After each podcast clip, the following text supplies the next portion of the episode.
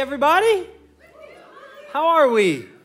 Good, good. Okay, so we are jumping into a new series.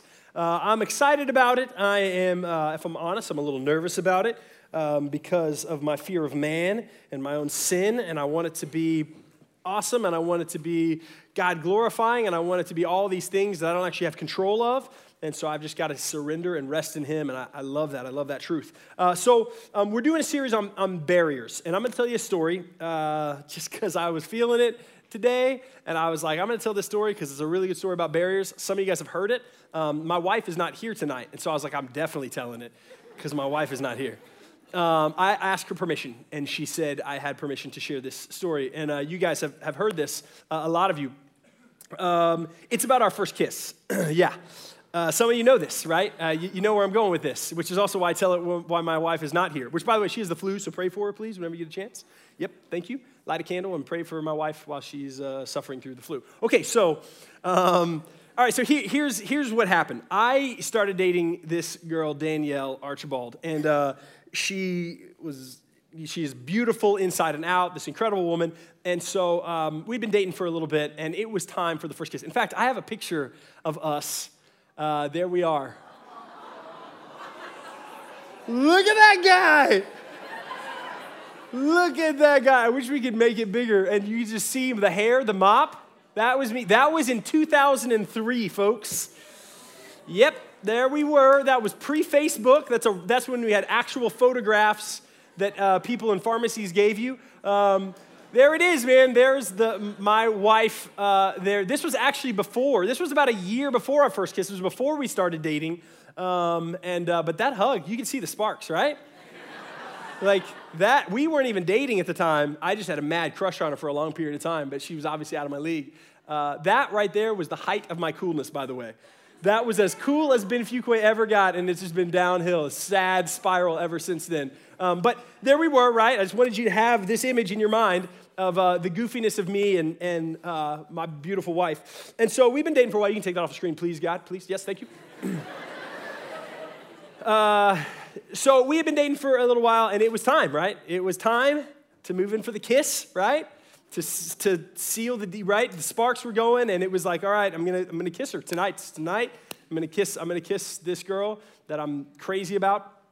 And so, guys, we kissed, and it was amazing. Yeah, uh, Chike was there. Uh, no, no, just kidding. I don't even know if that was Chike. It just sounded like a Chike whoop. Uh, wouldn't that be awesome if Chike was there? We kiss and then out. Anyway, sorry. I'm getting so distracted tonight. I apologize. Uh, so we kissed, and there were sparks, and it was beautiful, and it was amazing. And then this thing happened. Then this happened. And this is why I tell us when she's not in the room. Uh, then my now current bride of over 10 years, uh, our first kiss, right there, we were, I was getting some lip. She, she burped in my mouth. First kiss ever, she burped in my mouth. And then, and then she tried to play it off, right? And I was like, this is too gold. Like, and I was like, did you just burp? Right? And then when I ask her if she burped, she loses it and just starts laughing. And when my wife starts laughing, she tinkles. And so then, not only did she just burp in my mouth on our first kiss, but then she tinkled a little bit. That's what we call it in the Fuqua family. Tinkled a little bit because she was laughing so hard because she had just burped in my mouth on our first, on our first ever kiss, right? Which now you know why I tell that story when my wife is not in the room. Um, with her, with her permission too. I, I ask her. right so that was it right that was the that was the beginning of what is now the greatest earthly relationship i have um, and uh, know it, it, was it was awesome right here's the deal i tell that story one because it's fun and i wanted to tell it because she wasn't in the room but also i tell that story because um, that was one of those things and where we're going with this series um, there are barriers right there are barriers in our relationship with christ and if i right that goofy guy who was dating a girl so far out of my league. Like she was so far out of my league. Um, if I would have let, right, the first kiss burp be the barrier, right, or the tinkling, either one of those things, if I would have turned either one of those things into deal breakers, right, then then I would not have what is the greatest earthly relationship uh, in this world with this incredibly godly, mom and wife and all of the things uh, that Danielle is. And so it was, it was this moment where that wasn't even, a, it was a barrier that was able to instantly get knocked down. Um, now watch this smooth transition. Uh, that, that's what we're going to talk about. Uh, the next several weeks, all through the month of March, too, uh, we're going to get into this series talking about the barriers that might keep us or people we love or people we know or people we do life with from the most important relationship in their entire eternity.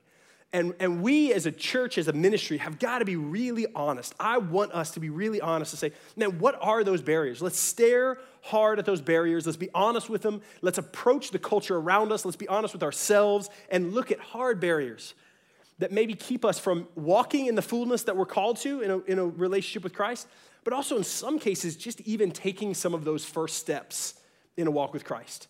That is where we're going over the next few weeks. And each week we're going to try to really unpack here's, a, here's something that would get in the way. Here's something that, uh, that a lot of people won't continue on in a relationship as soon as they hit this barrier. And so um, that, that's where we're at. I want to show you a video of uh, Hillary, um, who I talked into um, shooting a little video, just a little bit about her testimony. And specifically, I was kind of asking some questions about the barriers that she was running into early in her faith and, and, uh, and that kind of thing. So, whenever we got that video, let's, uh, let's take a look at Hillary. My name is Hillary Omeroin. And the barrier that kept me from really walking with the Lord was that I had never encountered a community that wanted to um, answer or wrestle with hard questions. So I grew up in a family that loved the Lord and took us to church, and we were kind of immersed in a Christian culture um, throughout throughout high school. And it wasn't until I went to college that I really encountered a professor who was really smart and really good and wanted the best, it seemed like, for people and wanted to change the world, and yet she totally disagreed with what I believed in. And so I I started questioning these these hard things of there's, there's only one way to heaven and there's no way that we just got it right by convenience that I was born into this family who um, who somehow got the lucky end of the stick and we were the ones who were gonna get to heaven. And so I, I started wrestling with these hard things that I had read in the Bible or that Christians believed. And I sought out a church and people who believed in Christianity and I started asking these really hard questions. And it just seemed like no one, no one either had ever thought about them or, or maybe thought about them but didn't have answers to them and didn't really care to have answers to them. And it wasn't until um, I came to Texas and um, experienced a community of people who, who I could have really hard questions with. And, and there wasn't just these pat answers, but people were willing to wrestle with me through them. And there was really smart, intelligent people who, who yes, believed in truth and that, um, that faith was needed and yet were able and not scared to wrestle with hard things. Um, to talk about the things that culture was talking about. Um, and yeah. Um, I am so thankful to have been introduced to a community who points me back to a God who isn't scared of my hard questions and who will uh, wrestle with me through them. And, and my hope and prayer in all this is that if there's people who have really hard questions, they'll bring them to the table and keep bringing them to the table and they won't give up on God because of it. Gosh, I love that.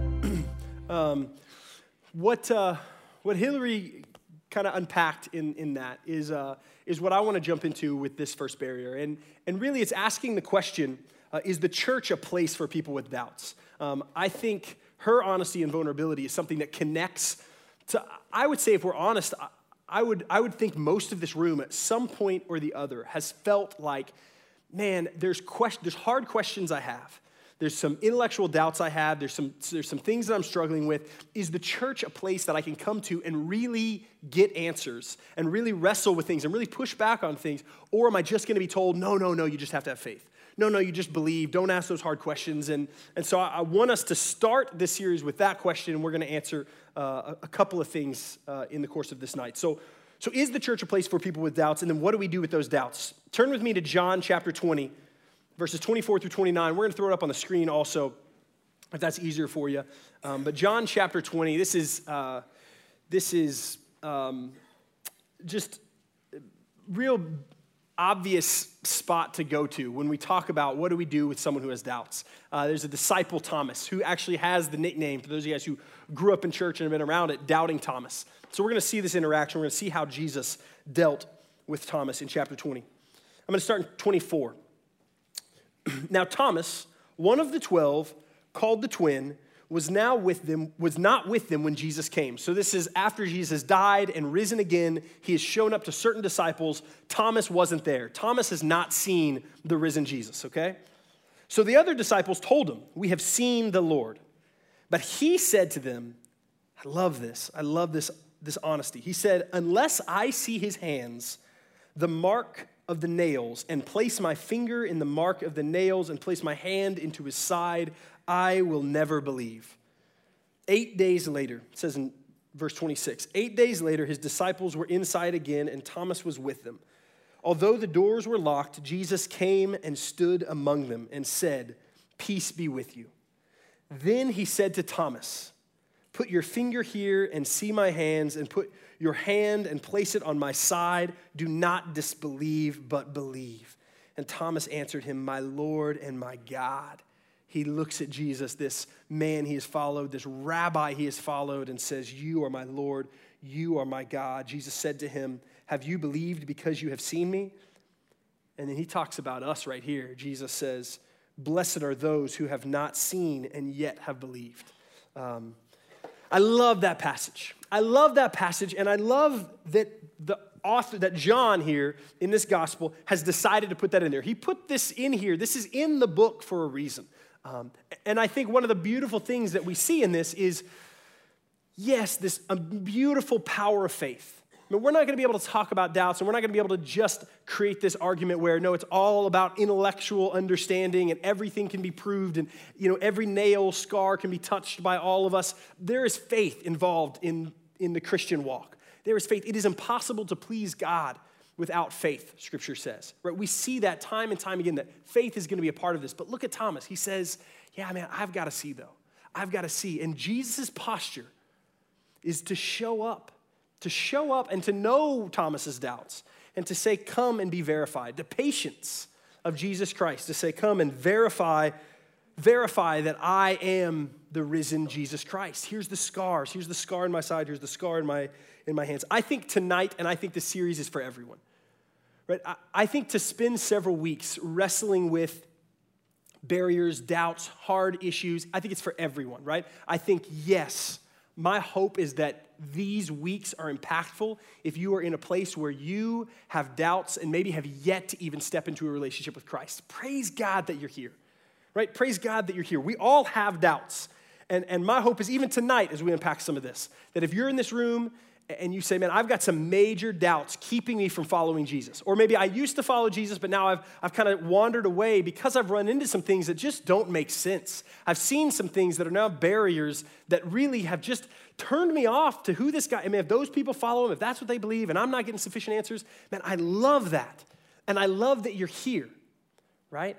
I think God wants to take you someplace. I think God, over the next few weeks, tonight, I think the Holy Spirit, not my doing, not Renovate's doing, I think the Holy Spirit is going to change your life. I don't think it's an accident that you were here tonight, right? And you're welcome here. I love, we say this all the time here at Renovate and, and, and the college ministry and all throughout this church. Um, we talk about this idea that you can belong before you have to believe. Right, that you can belong before you have to believe. Um, in, in the the community that the, the church should look like. And make no mistake, when, when you die, you're going to stand before the Lord, and those who are not in Christ are going to have nothing to show for that, right? Our good deeds, our church attendance isn't going to mean anything if we're not in Christ. So make no mistake, there's a decision that has to be made. But in our life, I love the invitation. And I love that we say all the time, man, you can belong before you have to believe. So keep coming. You know where we rip that off of? You know what ministry we stole that from? We stole it from Jesus right? Belong, he, he constantly was fellowshipping, spending time, gathering people who weren't ready to see him as the Messiah. They were not ready to surrender. I mean, one of his closest 12 guys never bought in, right? And in fact, betrayed him, Judas. But man, our hope is that you here tonight, if you've got doubts, you bring them and you know this is a safe place. Because what, what John 20 tells me is that we have doubts and we can bring them to our God. We can bring them to our community. And we say, man, i am wrestling with this. I need proof, guys. I need more proof. I need more help in this. There's some, some big barriers there. Um, I love that. This place should be safe for that. I can't promise you that it always will be, but it should be safe for that. If the church, and I don't just mean Christ Chapel, I don't just mean renovate, I mean if the church is doing what it's supposed to be doing and have the posture, then it should be a safe place for people who are wrestling with hard questions. And we should be able to walk alongside aside anyone in any season of doubt that they're wrestling in. But secondly, our, our, hope, and even for tonight, and I hope the other side of the lens that you look through this is maybe, yeah, you're gonna get some, some fuel for how to deal with some of your doubts, but also my hope is that you become equipped through tonight and through this series, that you become more equipped to walk with other people. Like, you know that if you are in Christ, if, if you're in this room and you say, man, I'm a follower in Christ, I am at Renovate, I am, I am involved because I am following Christ and I want to follow him more. What you have been saved to is a mission. Man, we talk about that more than probably anything else around here, other than the grace of God. You have been saved to a mission.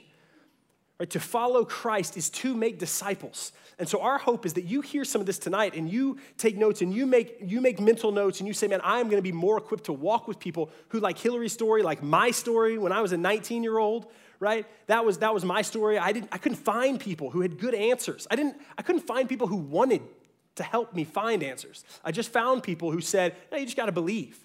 And I had legitimate intellectual problems with some of the, some of the things I was asked to believe. And I was like, man, you guys got to help me. Like, yeah, you just got to believe. And it is impossible to please God without faith.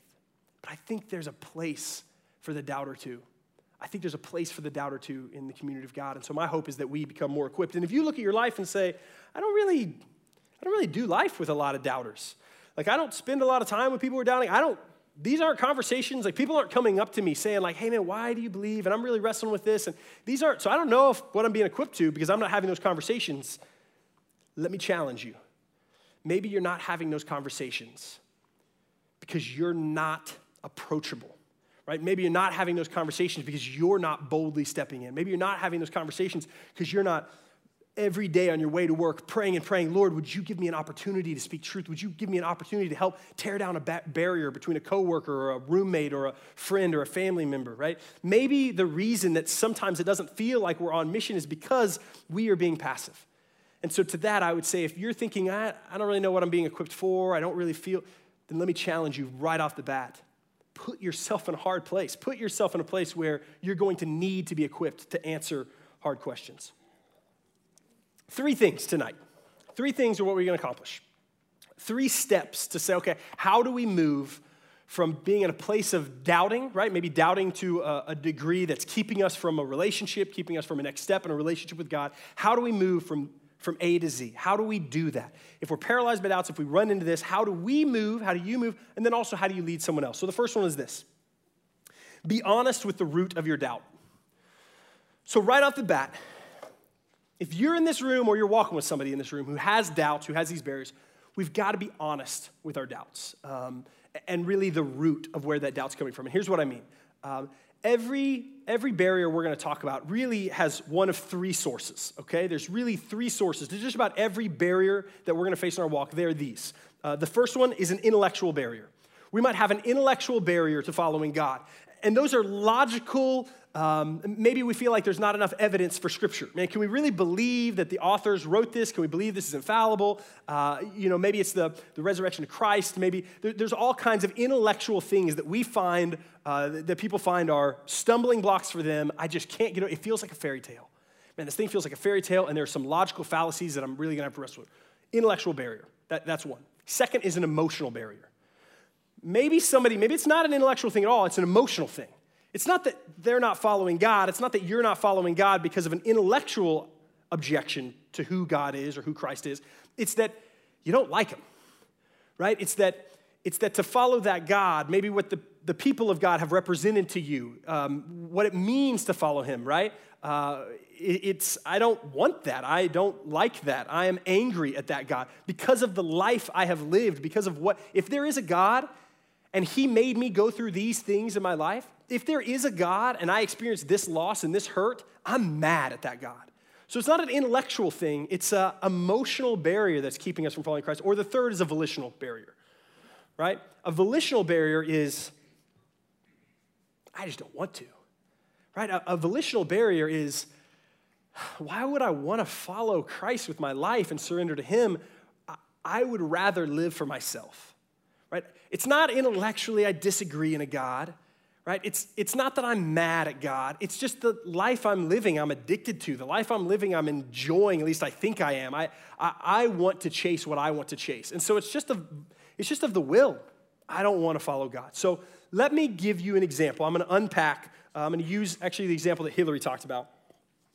And I'm going to unpack what it might look like to kind of walk someone through those three barriers, right? Um, so Hillary brought up this idea, this intellectual barrier, which um, I, I really connected to as a 19 year old, and it was this. When I was 19, I was living in Moscow, Russia. On the, I decided to go into ministry, and I was doing like a missions thing. And my family was all still in Texas, and so I was like a missionary kid, right? As a 19 year old, supposed to like help people like know Jesus. And I started wrestling with all these intellectual barriers, and probably the biggest one, I thought, I thought she articulated well in the video was, how convenient is this? right? Like I grew up in the church. I don't know if this is y'all's story. I grew up in the church. My parents were involved. My grandparents were real involved. Like I was like a church kid. I did young life. Like I was like a good church kid. I knew the answers. And all of a sudden, I got in a different culture, and I got surrounded by a whole bunch of people who did not grow up in Garland, Texas, around the church constantly in every corner, right? And all of a sudden, I started to realize, like, how convenient is this? I just happened to be born in the right family. And so the intellectual barrier kind of becomes this, um, it becomes the exclusivity of Christ, right? Like I, have a, I, I had a problem with the exclusivity of Christ, that Jesus is the only way. And I thought, man, just how convenient that I'm just born into the only way, and all these other people who were born into other families, well, sorry, man, you just, I guess, weren't born into the right family. And so I, I had a major problem, and it really caused, and I really withdrew a lot, and I really sought after, and I, and I had a hard time finding people that could help me wrestle through an answer with that. Um, and then eventually I found some people who did, and I found some authors who did, and I really felt like, okay, I was able to move from that. So let me practice with you what it might look like to move somebody from a, an intellectual hurdle of, of the exclusivity of Christ. Um, let me give this caveat too. On stage, preaching at someone, intellectual arguments in a debate style format of let me tell you why this argument's wrong and this argument was wrong, is not what I want to model for you. That's not what I'm trying to model for you. What I want to do is I want to model what a conversation would look like. So, what I don't want is, uh, and what would be horribly dangerous for the church, is if we hear this say, oh, yeah, these are the arguments we should make to prove exclusivity correct, right? And then we use that as ammo against people. If that happens, then we are missing it, right? What we're called to do is be in relationship conversationally. So, let me show you what a conversation might look like. I'm struggling with the arrogance of Christianity. Right? The arrogance of Christianity, think that we're the only way and everyone else is wrong. I'm struggling with that. And so you might approach me and you might say, okay, you might identify that as an intellectual barrier. Man, there's an intellectual barrier there, and, and I'm, I'm upset about the cultural Christianity, gets, gets a pass, and this narrow mindedness that we're the only way. Well, what you might say to me, for one, for one, is that cultural Christianity doesn't get into heaven. There are a lot of people, there are a lot of people who, grew up going to First Baptist wherever, or grew up going to Christ Chapel Bible Church, or grew up going to church every Sunday, did the little children's kids camp thing, and maybe they sang the songs and they did all that, and they do not know Christ. They're not in a saving relationship with Jesus Christ, right? So, right there off the bat, I think even to the idea and the stumbling block for me that, oh man, all these cultural Christians get in, but all these families don't know. Cultural Christians don't get in. Just because we were born in a moral, conservative Christian family in the South doesn't mean that you have surrendered your life to Jesus Christ and have a saving relationship with Jesus Christ. So, right off the bat, that starts to disarm me to be like, okay, that helps me a little bit, but still, there's a narrow mindedness to it, right? Am I right? Like, there's just a narrow mindedness and an arrogance that we are the only one that gets in. So, then maybe you direct me into Scripture and you'd say, man, let's look at the claims of Jesus. Because Jesus makes some exclusive, some exclusive claims. And he is authoritative in his exclusive claims. And he says things like, I am the way, the truth, and the light. Life, no one gets to the Father except through me. Right? he's claiming to be the fulfillment of the entire Old Testament, right? The solution for the Old Testament faith is now manifested in the person and work of Jesus Christ. And now he is the sacrifice for our sins, and he makes these exclusive claims. And so when we see that and that arrogance bothers us, and maybe I say, well, I think there's lots of paths. Here's the problem with that. Just intellectually, here's the problem with that it's a fallacy. It's a fallacy because to say there are lots of paths, Jesus is one of many paths, is a very culturally sensitive thing to say. Unfortunately, if I were to say that lovingly, somewhere along the line, hopefully you could point out to me that, wait a second, that doesn't make sense because that is an exclusive claim. To say that Jesus is not the only way is an exclusive claim. We both, we both can't be right. And so uh, I could say, um, I could say this pin is black, right? Or I'll say this pin is blue. Josh says, no, this pin is black, right? But somebody else says we're both right. Right? The relativity of that truth we would reject. And we would say, no, that, that, that can't be. Like either Josh is right or I'm right, but we both can't be right. We're both making exclusive claims about who Christ is. And so the hope would be that we start to kind of show people, okay, there's some intellectual things that we need to step into. Because maybe, and here's what I want us to unpack with these barriers, maybe it's not really an intellectual barrier. And this is what I want you to see. Maybe I say I have a problem with the arrogance of Christianity, and I say, man, it's just so narrow minded that there's only one way. And then you say, well, you're saying there's one way. I mean, technically, you're saying there's multiple gods, but you are denying Jesus. You're saying what Jesus said was not true. And then maybe you realize, okay, it's not really an intellectual barrier. Maybe I thought it was, but maybe it's just because that's an emotional barrier. Because to say that Jesus is the only way, and if you're in this room, man, I get it. To say Jesus is the only way, and to know people who you have loved, who have died, who did not know Jesus. Guys, if that's not an emotional thing, I don't know what is. I mean, do we realize, Christians in this room, do we realize the weight of that? Do we realize how it's totally reasonable for somebody to pause at that, maybe stumble at that? Do we realize how gentle eh, and cautious we need to be as we walk with friends of ours who are really struggling with some of these barriers? Because that's an emotional barrier for me. If I say, okay, so Jesus is the only way, but my dad didn't know Jesus and he died of cancer a few years ago. Jesus is the only way, but my family, none of them are Christians. We weren't born in the family you were born. Jesus is the only way, but I've lost loved ones who didn't know Jesus. So what are you telling me? Now, is that, is that emotional barrier reason to invalidate truth? No. Is it something to be crazy compassionate for? Is it something to hurt alongside somebody with? Is it somebody to patiently walk and pray and meet them where they're at? Absolutely, it is. So we step on the other side of that barrier and we identify it's not an intellectual barrier, it's an emotional barrier. Or, or maybe it's not emotional. See how this is work. Maybe it's volitional. And I want to live the life I want to live. And so I'm going to I'm going to take these stances, but really, I'm going to live the life that I want to live. I don't want to surrender my life to Christ. I don't want to live this Christian life and do all these Christian things. And I, I'm not excited about that. I'm not into that. I want to be, I want to be my own God. And there's a volitional barrier there. if you are in this room and there are some really good doubts, really good barriers, know that there should be. In fact, if you're in this room and there's some barriers for you and you just heard me kind of go through that diatribe, my hope would be that you are, my assumption would be that you are very unsatisfied with that right? Because that is a three minute flyover of a really complicated issue that I just oversimplified. In fact, I would hope that you would say, okay, you're gonna have to show me where Jesus actually makes an exclusive claim, right? You're gonna have, there's all kinds of things we have to walk through there. And then, and then I would walk us to the idea of if Jesus is who he said he was and did what he said he did, then all of it really just hinges on if Jesus really made exclusive claims and we open up scripture together and we start digging through it, man, Old Testament's pointing to it, New Testament point, the words of Jesus, the words of Paul, the Bible is pointing to this exclusive claim. And he said that he was the God of the universe, and he said that he was going to die for the sins of mankind and that he was going to be raised again for three days. And you know what that does? It's now shifted our conversation from talking about exclusivity to talking about the resurrection. And so, friend, if you're in this room and you struggle with that, I mean, my encouragement is you walk out of here and you're like, man, we were all over the place intellectually. I encourage you to walk out of here and say, I want to look at the resurrection. Because if this guy really made those claims, if, he, if, if there really was a, there was a historical Jesus, and if that Jesus who said these things died and then actually three days later, you know what happens with a dead body in three days? A lot. But if he walked out of the tomb and was seen by hundreds and hundreds of people, and he rose and ascended, if that really historically happened, that changes everything. Everything hinges on that resurrection.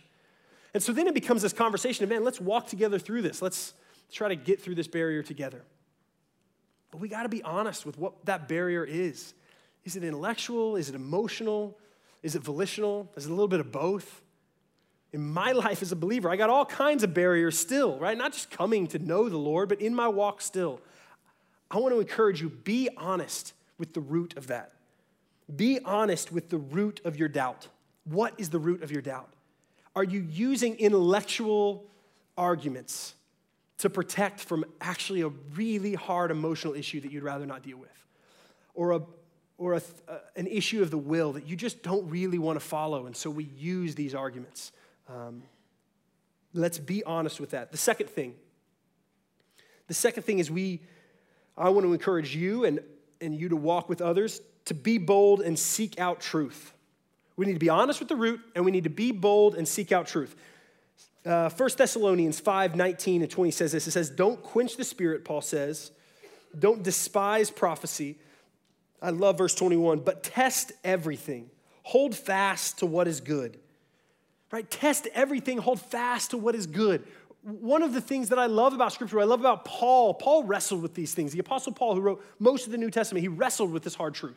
And so, if we identify that we've got some doubts in our life and we're honest with where those doubts are coming from, we say, okay, man, there's some heart issues here, then my encouragement to you is to be bold and seek out truth. What does that look like? It looks like finding somebody who you trust, right? It looks like coming and continuing to listen because maybe that's all right now you can do. You're not ready to start a relationship. You're not ready to be approached to coffee with somebody who's going to start pushing back on some of these. Just listening is Jesus really who he said he was? Because you realize what is at stake. You realize what's at stake. Uh, Pascal's wager is um, a, a, pretty famous thing. I know a lot of you guys have heard it, but Pascal had this wager, and uh, he, he spent a lot of time with, with atheists. And he had this wager, and he said, okay, so uh, he, he was a believer, and he said, so if, so if you're right, there is no God, and I'm wrong, that there is a God. If you're right and I'm wrong, uh, then when we die, you really don't gain anything right? If there is no God, if there, if there isn't. And I don't really lose anything because I live this life of purpose and this life of faith, right? Um, and so you're right, I'm wrong. You don't gain anything, and I don't really lose anything ultimately. But if I'm right, Pascal said, if there is a God, if there is a higher power, if, there, if this is true, right? If I'm right and you're wrong, then when we die, you lose everything. And Pascal said, and I gain everything. And so, why we fight so hard, why we spend time talking about barriers, why we should care about this series, why we should lean into this is because what's at stake? What's at stake in, in your life? Maybe a saving relationship with Christ, but maybe it's just other doubts in your life that we're to talk about here in a second, right? What is at stake at your life when we just ignore those, when we just choose to be lazy and say, no, I'm not to, I'm not to approach those? What's at stake is great. What's at stake the people around you to say, man, I'm to be equipped. I'm going to be equipped and encouraged and sent out to go and try to help break down some barriers because that's what I'm called to do as a missionary. That's what I'm called to do as a follower of Christ. Be bold, seek out truth. And then the last thing is this last thing is do while you doubt. Um, I really want to encourage you that in the midst of your doubting, uh, like the song was saying, that you would rest in Him. I, I, would really encourage you in the midst of those hard questions, as you're asking those hard questions, uh, as you're wrestling with doubt in your own life, as you're walking with somebody else that's wrestling, that you would encourage them, keep taking baby steps one foot in front of the other. Let me read this story. It's 10 verses in, in Mark chapter 9. It's so good. Um, I, I, love this. We actually talked about this on Sunday morning a few weeks ago. Um, our senior pastor did. It's 9, verse 17 through 27. I'm going to read it over you.